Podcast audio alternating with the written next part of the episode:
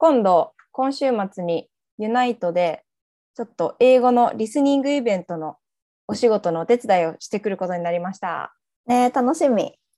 そうで、これは、高校生と中学生向けに、やっぱりさ、日本の学生、まあ自分たちもそうだったと思うけど、リスニングしたり、スピーキングしたりって、すごい苦手じゃなかった？うん、リスニングもそうだけど、スピーキングは本当苦手だった。ね、私も、まあ学校でさ、教えてもらうって言ってもさ、まあ日本の先生だし、あとは CD とかね。なんだっけ？あ、そう、CD も聞いて、うん。うん。あと ALC の先生だっけ？とか言ったけど、まあ、週に1回とかさ、1ヶ月に1回とか、まあ最近増えたのかな？私田舎だったから1週、1ヶ月に1回も来なかったよ。あ、本当？全然来なかった。だかそうら、なんだ。ALT、あうちの地域では ALT って呼んでたんだけど、ALT か。地域によって呼び方違うかもしれないけど、まあ、外国のね、あのネイティブの先生が各地学校に回ってくれてる先生がいるんだけど、うち田舎だったために、うんなんか多分守備範囲が広かったんだよ、その先生の。うん。だ田舎の中でいろんなところに行ってたんじゃない？そうそうそうそうで多分なんか、あれもう地域によって何、学校が何かあるから何受け入れるみたいなやつがおそらく決まってるから、うん。あの、うちの方は本当に少なくて、一人の先生がいろんなところ回っていたから、うん。あの、来てくれるの、本当月に1回も来てくれなくてね、来るたび私はすごいなんかときめいてた、わー、英語の先生来たみたいな。かわいい。楽しかった。楽しかったよね。でもうんやっぱりね、それだけだと足りないし、しかもクラス全員で受けるとさ、恥ずかしくて喋んなかったりとかするじゃん。とりあえず聞いてるみたいな、ね。そうそう、ただし、なんかおとなしく聞いてみたいな。まあ、だからやっぱり、まあ、昔も今もあんまりね、生きた英語を話して、で、聞いてって機会がないんだよねっていうことで、そう私たちのそうところに、ちょっとこんなリスニングイベントを企画してて、お手伝いできますかみたいなお話をいただいて、今回参加してしてくるんですけど、このね、教材があって、魔法のリスニングっていうのがあって、うん。まあ、ネイティブの人ってさ一つ一つの言葉をちゃんとこう発音しないじゃんくっつけて話すじゃん。うんうんうん。例えばなんか「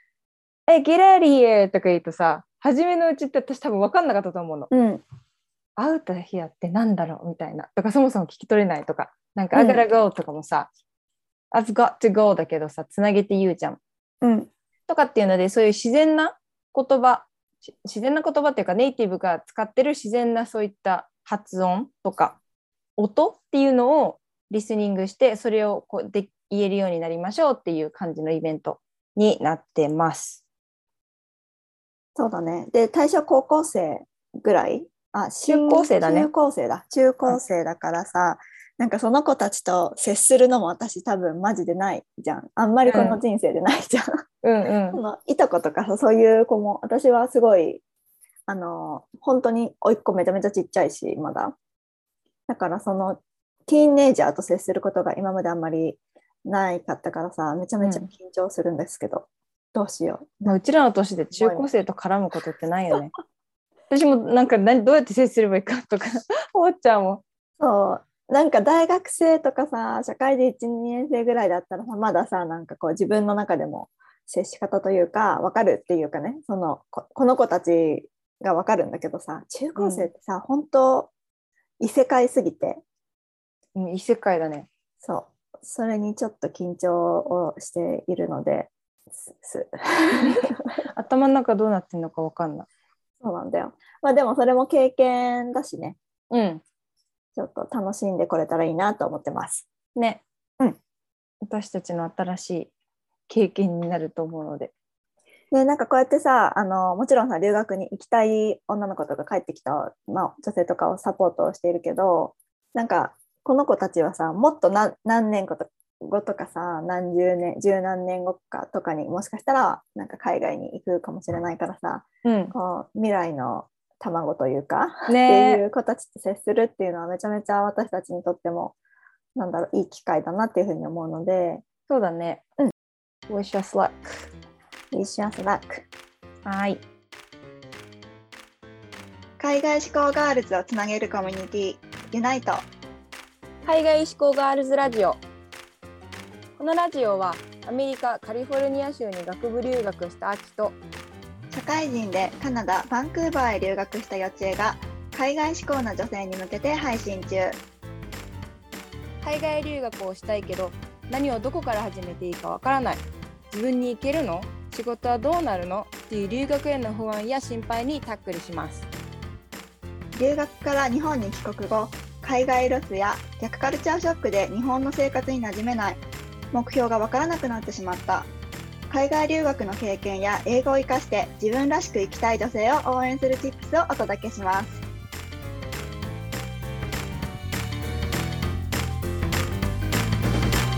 はい。ということで、えーと、今週の本題に入っていこうと思います。はい。でですね、今週の本題は、えーと、のいつも私たち海外の経験っていうとワーホリとか語学留学とかって言ってると思うんですけどなんか実はそれだけじゃない、うん、たくさんいろんな方法で海外をまあ体験することができるよっていうことをお話ししていこうと思います。うん、でこれはねあの私たちが先週末、まあ、3月の何日だっけ ?25、6日？忘れちゃったけど。そうそう。ま、そんなことは、そうだね。そう、3月末に、あの、イベントに、なんか参加してきたイベントがあるんですけど、なんかそれが、あの、旅と語学バーって言って、あの、私のツイッターの知り合いの方が主催されているもので、まあ、趣旨的に言うと、まあ、旅と、もう本当そのままで、旅と語学が好きな人が集まってランダムな話をするっていう回だったんですよ。で、なんかそれもさ久々になんかこう知らない人と長い時間ちゃんと喋るっていうの久しぶりだったからさ、ね、結構 結構疲れたよね。そう。私と幼稚園の2人で、まあ、一緒に行ってきてで都内で会ったんだけどそう私たち以外もちろん誰もねみんな知らなくて。そう。すごい久しぶりにさそういう知らない人たちが集まって交流する会に行ったからちょっとね。ちょっとなんかてなんだろう抵抗があるじゃないけどこう一歩踏み出すのちょっと勇気があったよね。こう話しかけに行くっていうのもちょっとなんかドキドキしたし、うん、まあ、そういう意味でもすごい楽しかったんだけど、うん、そうやっぱりいろんなね人たちがいてこううちらが知らなかった海外に行く方法とかあこんな風にして海外へ行ってでこうなんだろうな、まあ、仕事以外のカルチャー体験とか、そのまあ、仕事をする働くみたいなのもできるんだって結構私たちもアイオープニングになったのでそういったことを今日は皆さんにも共有していきたいと思います。うん、で、えーとまあ、早速3つ私たちがあの新しく知ったというかあそっかこういう方法もあるんだって思った発見っていうのがあってまず1つ目は結構な人がご存知だと思うんですけどフォルケ・ホイスコーレっていうのが、まあ、デンマークだけじゃなくてスウェーデンとかそっち側の国北欧であの民主主義の基盤を作る国民学校ですっていう説明があるんだけど、まあ、あの高校生以上かな？ある程度の年齢以上の子たち。あ17歳以上か、うん、そう17歳以上であれば誰でも入学試験とかがなく勉強する。そこの学校に入って勉強することができるっていう、えっと、学校になってます。でこれもあの基本的にはその国の言葉であの学校は、えー、授業が行われるんだけど国際的なフォルケもあってそこではなんかこう英語をメインであの勉強できるのでそういうところにあの行く人があの国国際的というか、まあ、インターナショナルスチューデントで結構いるので日本人でも結構な人が、えーと、とその北欧でフォルケに入ってお勉強しているっていうのがあります。うん、これさ私も知らなくて幼稚園から聞いて知ったんだけど、うん、このさ本当に学びたいことを学びに行くっていう制度がすごいいいなって思ってこれって特に社会人でいいなって思ったんだよね。うん、社会人になってからさあこういうこと勉強していけばよかったとかさすごい思わない？私思うんだよね。社会に出てからなんかこの勉強必要だったなって思うのあるよね。そうそう、うん、だけどね、もう一回大学行くのもなとかさ思っちゃうけどフォルケだったら本当いろんな幅広いのあるし、うん、今そのねウェブサイト見てるんだけど、まあ、歴史心理学とか、まあ、そういった一般教養的なのはもちろん音楽、演演劇アウトドアダンス写真とか、ね、すごいいろんなのがあってでしかもその試験もさ成績もないっていうルールがあるみたいだからこう成績のためにやるっていうよりかも本当に自分が学びたいから学ぶっていう、うん、その環境は、ね、大人になってからすごいベネフィシャルだなって思ね。なんか私が、まあ、ここのイベント、旅と語学バーで知り合った人が言ってたのは、あの、うんなんだっけ、まあ、こう、ウェルネス系の学部というか、まあ、学校で、アーユルベーダーとかを勉強したっていうふうに言ってたから、なんかそれもすごい、今意外だなって私は思ったんだけどね、なんかデンマークにアーユルベーダーのイメージがなかったから、う。うん結構意外だなって思ったので、もう本当に幅広くいろいろあるっぽいんだよね。うん。ね。建築とかも結構有名だしデンマークとかうんうんは、デザインとか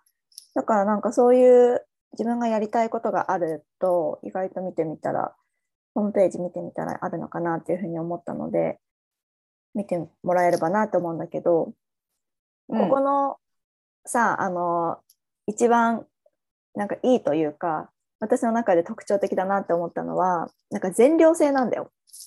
うんうん。だから多分ドミトリーなんだけどもしかしたらその寮によってはシングルのお部屋を選べる可能性はあるからちょっと分かんないんだけど基本的にはもうドミトリーな感じであの全寮みんなで一緒に同じ学校の人たちと同じ先生も一緒に住むっていうのがさちょっとなかなかない経験ないよね感 もう社会人になったらね、もうそんなことないね。日本なんて特にみんな一人暮らししてるし。うん、面白そだからお勉強もそうだけどなんかこういう社会性を身につけるっていう意味でもかなり勉強になるのかなっていうのはあるからう。うん。なんだろう英語とか語学にこだわらないけどこう勉強してみたいことがあるっていう人にはおすすめできるなっていうふうに思ったんだよね。ねこれいいね。私もいつかやってみたいな。そう私も行きたいの。ね、シニア向けとかもあるよ。Schools だ for Senior Citizens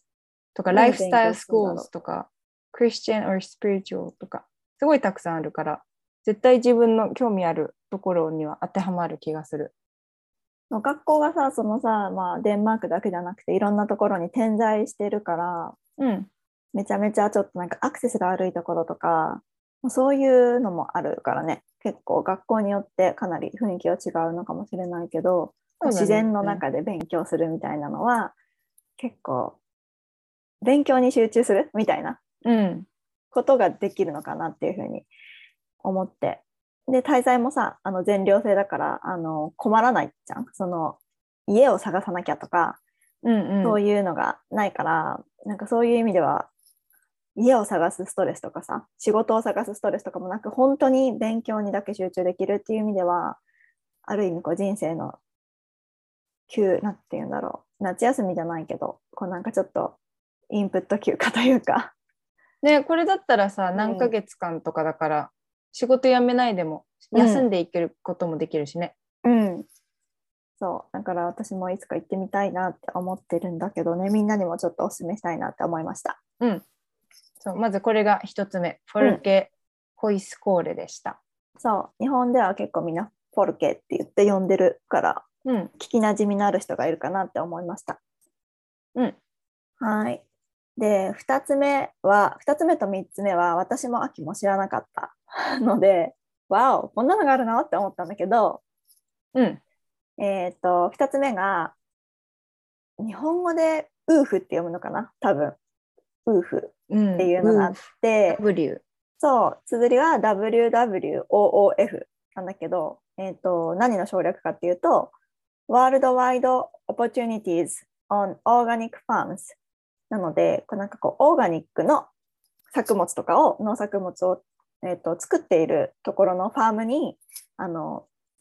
お手伝いに行って、そのファームで、まあ、あの仕事、労働を提供する代わりに、一緒に住ませてもらうご飯をいただくっていうようなものになってます。うん。そう、これね、私たちもこういうのがあるっていうのは知らなくて。で、オーストラリアとか、どっかの国ではさ、ワーホリした後に、なんか延長できる、なんだろう、セカンドワーホリみたいな。そう、セカンドワーホリがファームとかっていうのは聞いたことがあって、だからそことちょっと似てる部分はあるのかなと思うんだけど、このウーフっていうのは、そのいろんな国でできるみたいで、アフリカ、アメリカ、アジア、ヨーロッパっていろんなところでやっていて、うん。で、まあ基本的には、えっ、と、オーチャードとか、デイリーファームとか、まあ、野菜作る農園とか、まあ、ファーム系になって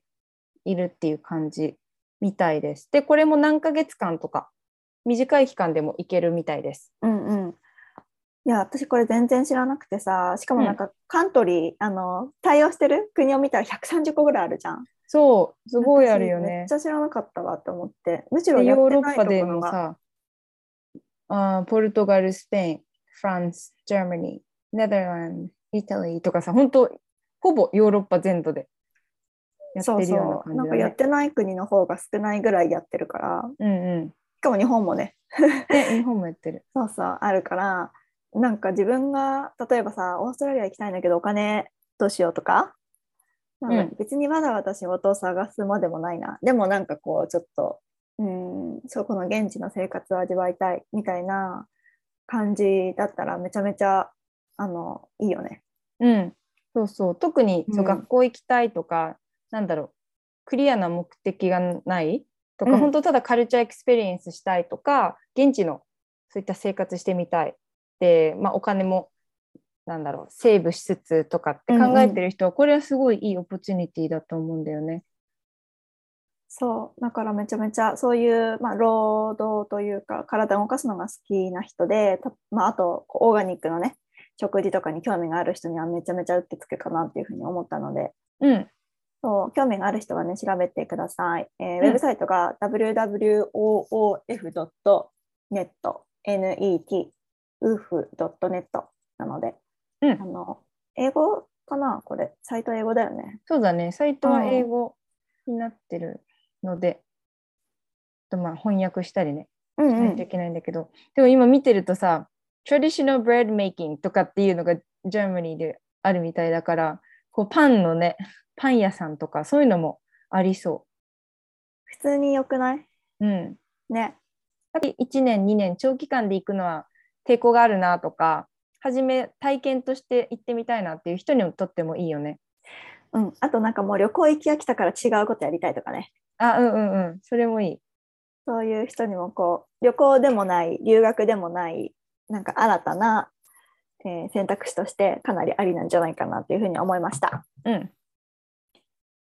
でこのはいウーフがじゃあ2個目ね。で3つ目が、えーこれも私たち知らなかったんだけどワーカウェイっていうのがあるそうです。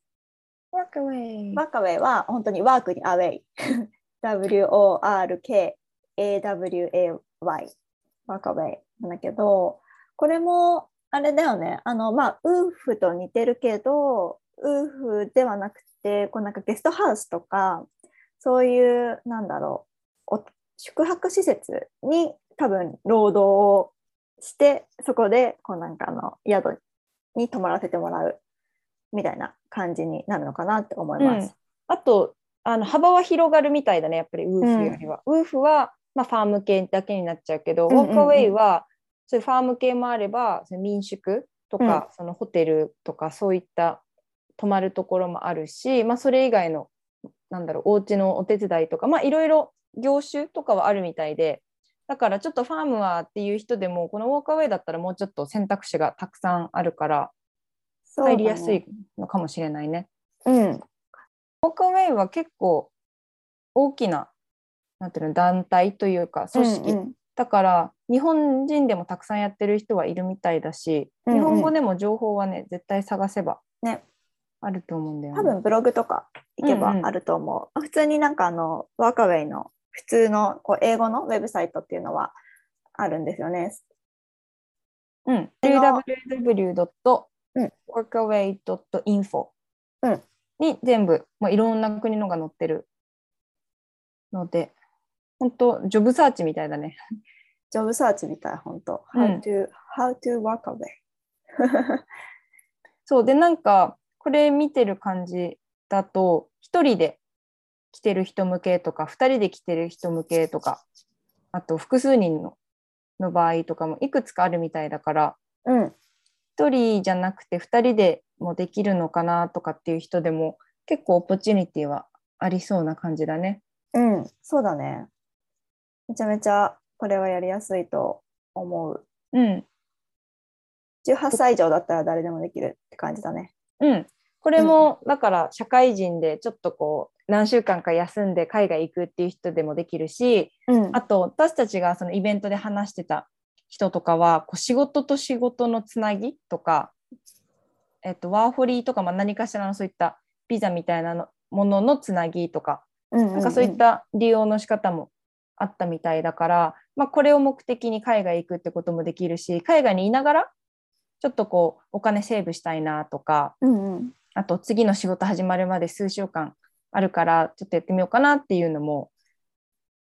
そう方法としてできるからこれもねすごい使いやすそうだなって思った。うん、なんかさこれはさっきのこうウーフに比べればもっとこう幅が広いからさ自分がその、まあ、畑仕事には興味ないけどなんかこのホステルとかやってみたいみたいなさ、うん、そういう人が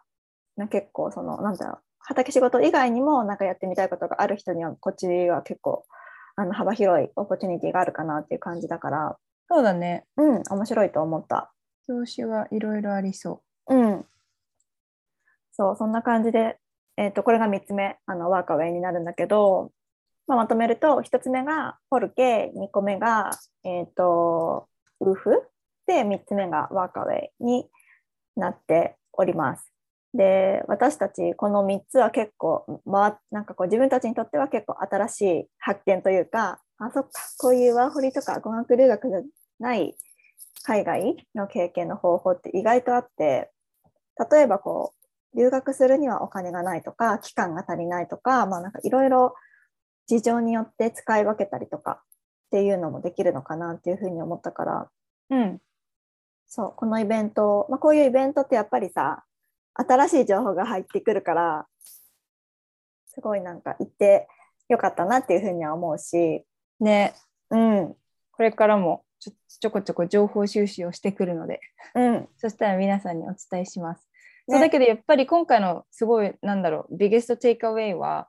留学イコールやっぱ長期じゃなくていい？そうそうそう思う。期間とかそのお金とかやっぱりね経済的にもすごいお金がかかることだしそれを理由に諦める必要もないんじゃないかなっていう